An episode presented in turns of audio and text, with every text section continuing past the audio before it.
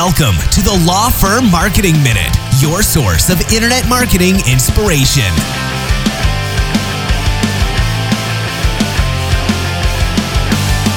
Hey everyone, and welcome to the Law Firm Marketing Minute. I'm your host, John Henson, and we are out and about this week. I and Mike, we are in Boca Raton, Florida for the Florida Bar Annual Conference. And then we also have a couple of people in Austin, Texas for the Texas Bar Conference. So if you are in either of those states, come by our booth, come say hi, come check us out. Would love to chat with you, love to meet you. But yeah, we're going to be there this week, and really looking forward to meeting all of you out here.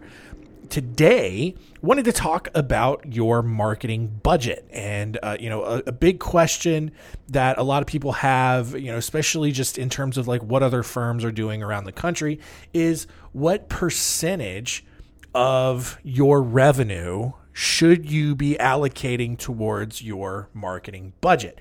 And obviously the answer to that is it depends, right? There are some factors that contribute to what your revenue allocation should be. The biggest one is where the size of your current market, like the size of your metro area, right? So like, for example, if you're in like rural Wisconsin, like central Wisconsin, or maybe even like a more sparsely populated state like Wyoming, maybe like Nevada, that's not Las Vegas, even like Reno and the Sierra Nevada area, even like Eastern North Carolina, Southern Georgia, anything that's like not Atlanta, stuff like that. You're not in a very big market. Broadly speaking, your competition is not as high, so you don't necessarily have to spend as much on your marketing. Just because there's fewer people that you need to reach. That being said, on the other side of that, if you're in a big metro area, even beyond like some of the obvious ones like New York, Los Angeles, Chicago, most places in Texas, something like that, but even like mid-sized markets, pretty much anywhere in Florida, you're going to have a ton of competition, but big metro areas, pretty much if you have a professional sports team within like an hour of you, maybe 30, 45 minutes, you're probably going to have a ton of competition, right? And so you have to spend more. And so, based on the research that I've seen, I know we asked this in the trends report, the data that we found was about 10% on average. I've also seen, the general consensus is about at least 7 or 8%. But if you live in a bigger market, I've heard that, especially like in Florida, for example, like people are going as high as 20% towards their marketing budget because the competition is that high. And I can tell you this, if you're spending 20% of your revenue on your marketing budget, especially for the people in Florida, I would be shocked if the majority of that wasn't going to pay-per-click ads, SEO, to try to stay on page one of a Google search, because that's so competitive out there, so competitive. And this is what I tell people all the time. Like if you're a solo or a small firm, like it does not make sense for you to compete with that, especially if you're not in the $1 million range yet. And even then now, especially, even if you're not even at the $2 or $3 million range, it does not make sense for you to be going after Google ads or SEO, dedicated SEO work, in a highly competitive market. Use your marketing budget in a different way and in a more cost-effective way.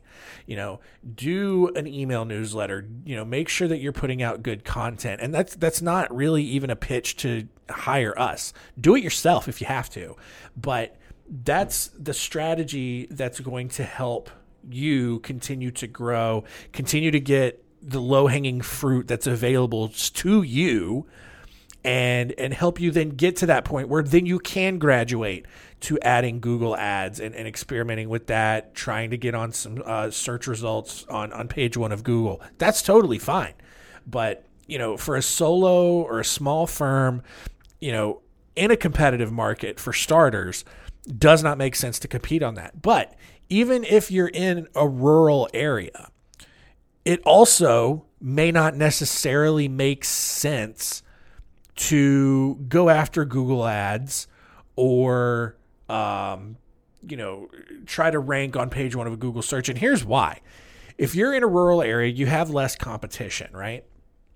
And there's a better chance of you being known.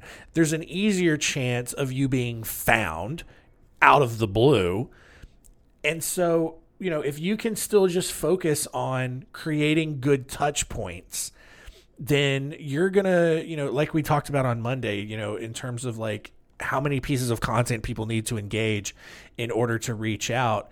You know, if you can just create consistent touch points, you can still build a good following, a good base of customers and clients who know, like, and trust you without having to spend thousands of dollars a month on a very big gamble to, you know, to show up on Google. And that's the thing is, like, that's why I talk about how content marketing is a little bit more cost effective. Like, yes, I say cost effective because it's not necessarily cheaper.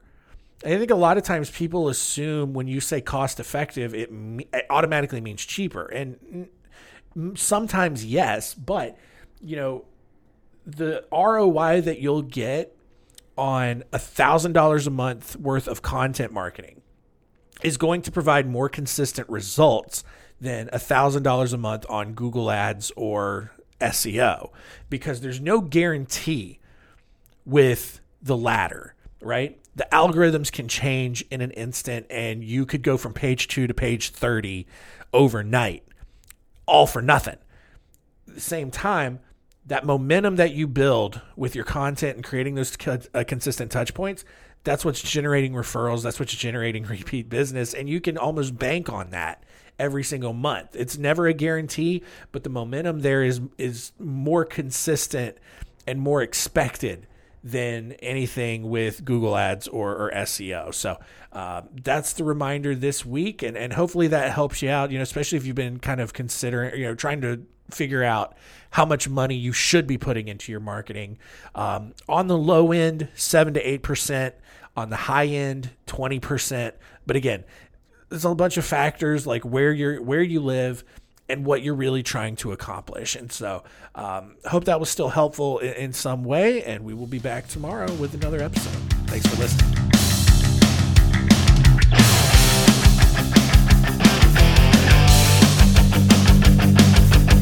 Thanks for joining us. Please visit lawfirmmarketingminute.com for more information. We'll see you next time.